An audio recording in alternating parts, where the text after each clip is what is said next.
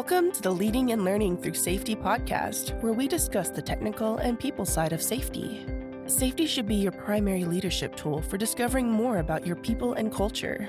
Your host is Dr. Mark French, also known as the Safety Dude. Mark is a credentialed, experienced, and passionate professional with experience in automotive, food, chemical, nuclear, e commerce, and energy sectors. He is going to share information and anecdotes from years of experience in the people side of safety based on industrial and organizational psychological theories. Safety is so much more than a technical skill, it is a motivational need that defines the culture of your organization. Employee safety is a meaningful business practice that makes a direct impact on everyone through direct behavioral engagement. That is why your organization should be using safety as a key method to learn about your culture and lead your teams. Thanks for joining this episode as we talk through current issues in people management and how they impact our everyday workplace.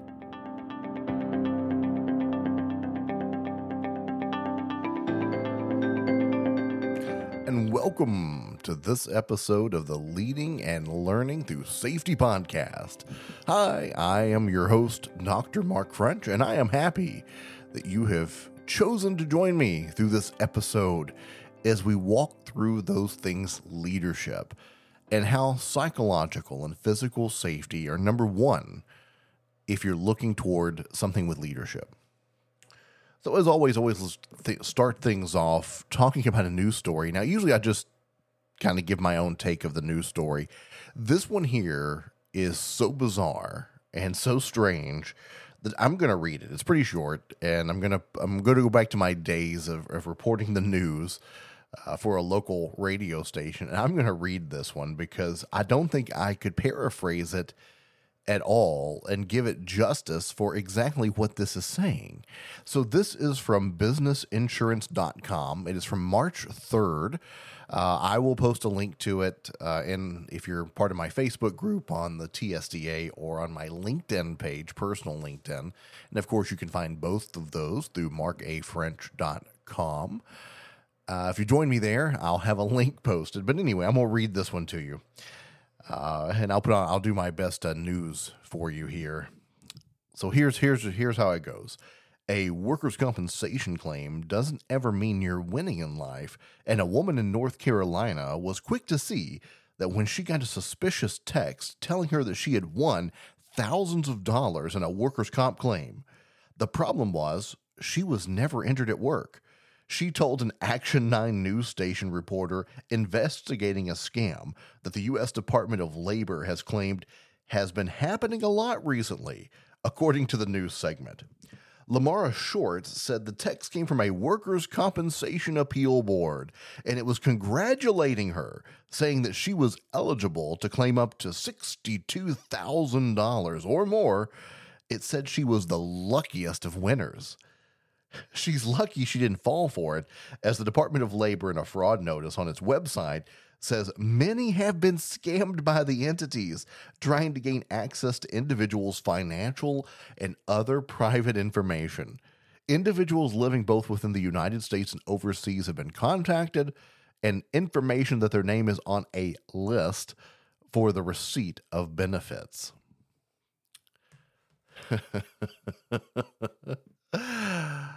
I, as you can see, that's why I had to read it. I don't think I could have done that any amount of justice if I had just paraphrased it. Can you imagine getting an email congratulating you for getting hurt at work and that now you're entitled to random benefits? And the best thing is, you've never been hurt or you're not even aware of a claim. So, workers' compensation doesn't work like that. Uh, there has to be something you file, uh, usually from starting with the employer, that they file it on the behalf, or you can even file it directly if you feel like your employer isn't listening to you. There's state forms available for all states. You file it, you get a claim number, you're able to do whatever the state requires. It compensates you for your medical bills, and then some sort of indemnity depending on if you lost function based on when you're at wellness levels. Wow. Just to say that you are the congratulations. You are the luckiest of winners. You've won this all this money and it, it is because of workers compensation. That's I wow. I as a safety prof, I would I mean, I wish I would get one of those emails. I think that would be hilarious. Nonetheless, please don't fall for that scam because workers' compensation was created to help workers when they were hurt at work. Uh, it was set up in a way to compensate for time off, to compensate for injuries, to help pay for medical bills, all those things. And it's still there to do those things, and that's what it's for. Not an award system that someone sends you out and says, Congratulations, you're the great and grand winner of all this wonderful workers' compensation cash. So let's jump on to a, another uh, news story. This one here a little bit more serious. So the U.S. Department of Labor is looking at a cannery because of significant injuries. Now, canneries to me are ones that I pay very close attention to coming from the food industry because th- years ago, and this has been a number of years, but it ended up with criminal issues, was a tuna fish factory that um, they claim accidentally canned or pre- pressure cooked an employee at, in the cannery. And I, again, I use the word accidentally in a very not real usage because there's a lot of protections that should have been in place, and that, that was proven. And there was criminal charges that actually came from that. There was huge OSHA fines. It was a huge stir in the canning world and also in the food world because how can something so blatant, something so terrible, happen like that? And you come back and you go, okay, that's eh, we there has to be protections, and it seems like the worst thing we can do is ever forget these things happen and here we have another cannery. Now, luckily, this wasn't because of a fatality. It was because of just reporting that there was a lot of things wrong, but it's a lot of the same things machine guarding, lockout, tag out, protections in place. These are the basics of what we deserve to have in the workplace that we must have. These are life safety critical items confined space awareness, falls, items of that type are highly serious. And to see now that here, uh, maybe 10, 15 years later, that proposed penalties of over $200,000. And again, here we go, kind of in the same tone of last week when we were talking about people not getting training. And last week specifically was about children, but here they they were hiring workers that were migrant workers, not training them, not giving them safety precautions, and expecting things to go just peachy keen. And that, oh, frustrates me to a significant degree because to do it right, to do safety right, there is an investment. There's an investment in your people, there's an investment in your organization, and it begins fundamentally with caring. But this has been a problem, I mean, since since there has been work available when you keep just going back in time there have been those that get rich and those that do it in ways that do not empower or help workers at all. And thus, we have so many laws today that bring it up, and that's been over and over and over. That that trend has continued. Now, some companies are better than others. I'm not generalizing, saying all companies are that way, but we continue to see things like this here, where there are specific companies that, at some point, they almost get too big to be held accountable, and now they're can do whatever they want because the fines are not going to be an impact. They sometimes don't even fully correct what they're supposed to do. Not to say this company won't, just saying that a lot of companies don't. It happens because why do it? Why fix it? Why do it if all it's going to do is cost time and money because we can do it faster, we can do it better. And I think that is one of the biggest issues when we see these things. And it's just unacceptable when we are not willing to even follow the law. And which is simple to me, seems to be just a basic, like, human right issue to the right to safety. Let's talk a little bit more about that too big to be held accountable idea coming up on the second half of the Leading and Learning Through Safety podcast. TSDA Consulting. Learn you, lead others. The Myers Briggs Type Indicator is an amazing tool. Problem is that it can be easily misinterpreted. Dr. Mark French is MBTI certified and ready to help you discover your inner strengths. The MBTI assessment can help with team building, stress management, communication, conflict management, and so much more.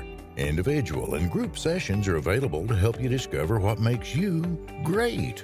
For more information, visit us on the web at tsdaconsulting.com. And welcome back to the second half of the Leading and Learning in Safety podcast. So, the second half here, I, I really want to continue this idea of you, you hear it in banks, too big to fail. We heard that a few years ago, and now this week, Credit Suisse, uh, Silicon Valley Bank, all having some issues and some ideas. And again, it is it too big to fail? Can we can we afford to let it crash and burn? Well, the way I see OSHA and EPA sometimes is these organizations get too big to be held accountable because they're not scared of the law. They're not scared of the penalties.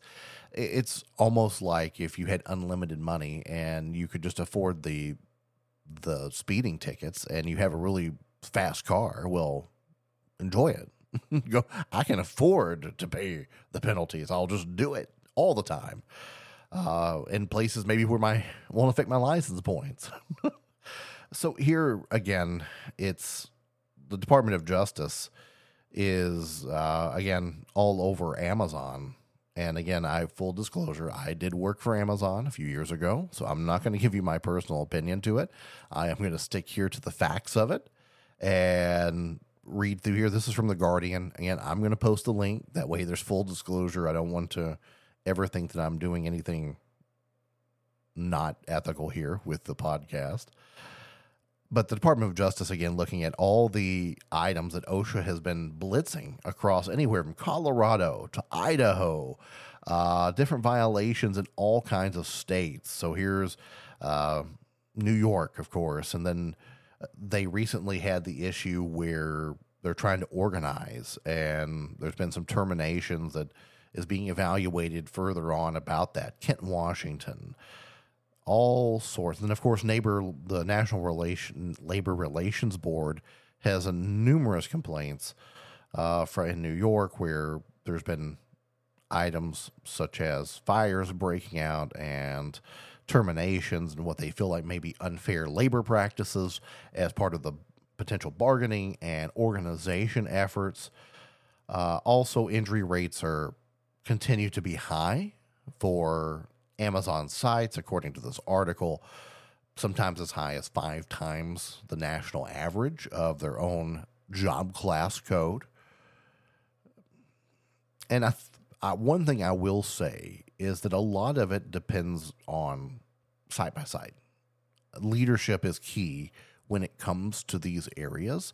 And you see that leadership trickling down very quickly depending on who those leaders are.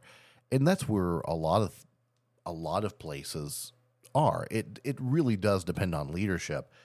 And there's been so many good people who get influenced to do some items that they would find in hindsight probably not what they would choose to do. I mean, there's been some psychological experiments where over and over again where it shows that people will say, Yeah, I'm, I'm very ethical. I wouldn't do that. But then when you're put under pressure or you said you agreed to it and someone else agreed to it, and this is all part of what we do here, that you'll push people further than you think you would, or you would be willing to let people suffer a little bit more than you think you would. And that very natural human from peer pressure and from acceptance of the status quo. So it's natural that this could happen based on leadership. It begins there. Who's willing to draw the line? Who's willing to say this as far as we go? Or to take a step back and take more time to think about it and to wonder about it and to plan it a little bit better or think about the implications that it could have to the people. So there's a lot of companies that continue to be in the news for OSHA issues or EPA issues. I even think about the rail issues that are happening in Ohio, and I wonder, even though it's a horrible, horrible item, it didn't stop the same train from agency and company from having a second crash in the same state. only a few weeks later. What? So blatant disregard, blatant not caring. And why? Why is that? And and it's too big to care. We've got the money. The fines aren't the problem. We'll pay them. We'll move on. The bad press evidently isn't affecting it very much. It's not really changing anything that you would think that would need to be changed because of it. So, what's the motivation for organizations to do better? It maybe it will be someday having trouble finding the labor that's necessary as we continue to see the value oriented of the next generation, where values are more important than pay. But again, if it's a choice between no pay and something like that, what would you choose? We'll see how the future brings that around a little bit.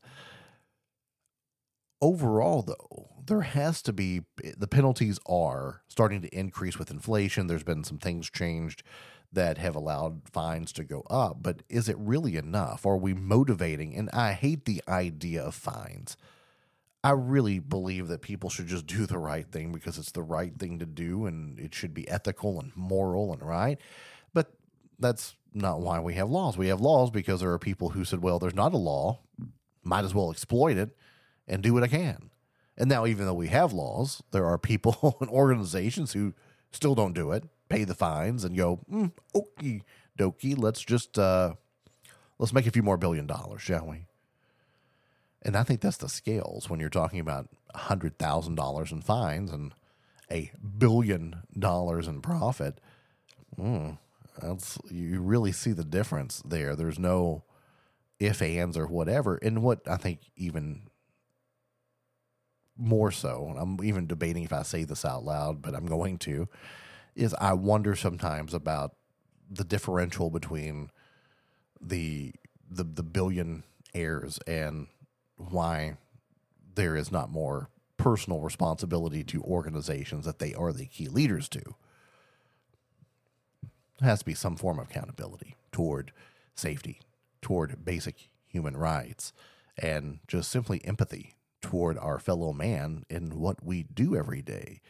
And it shouldn't be the idea of just too big to be accountable.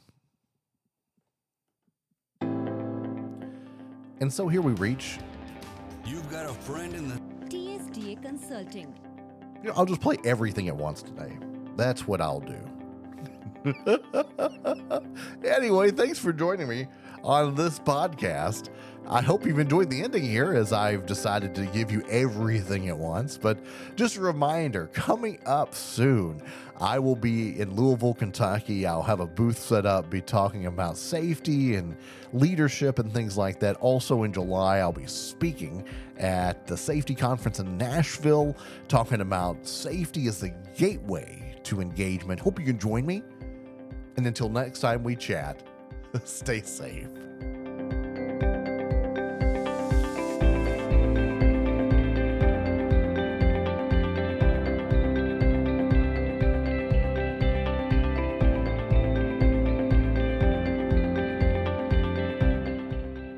Thanks for listening to the Leading and Learning Through Safety podcast. Join the online conversation at www.markafrench.com. All opinions expressed on the podcast are solely attributed to the individual and not affiliated with any business entity.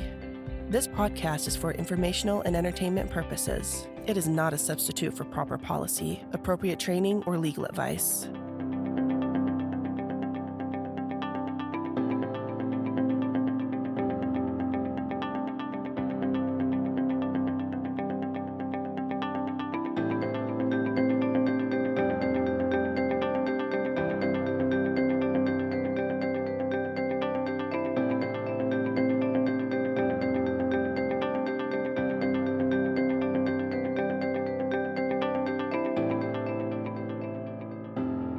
This the Leading and Learning Through Safety podcast.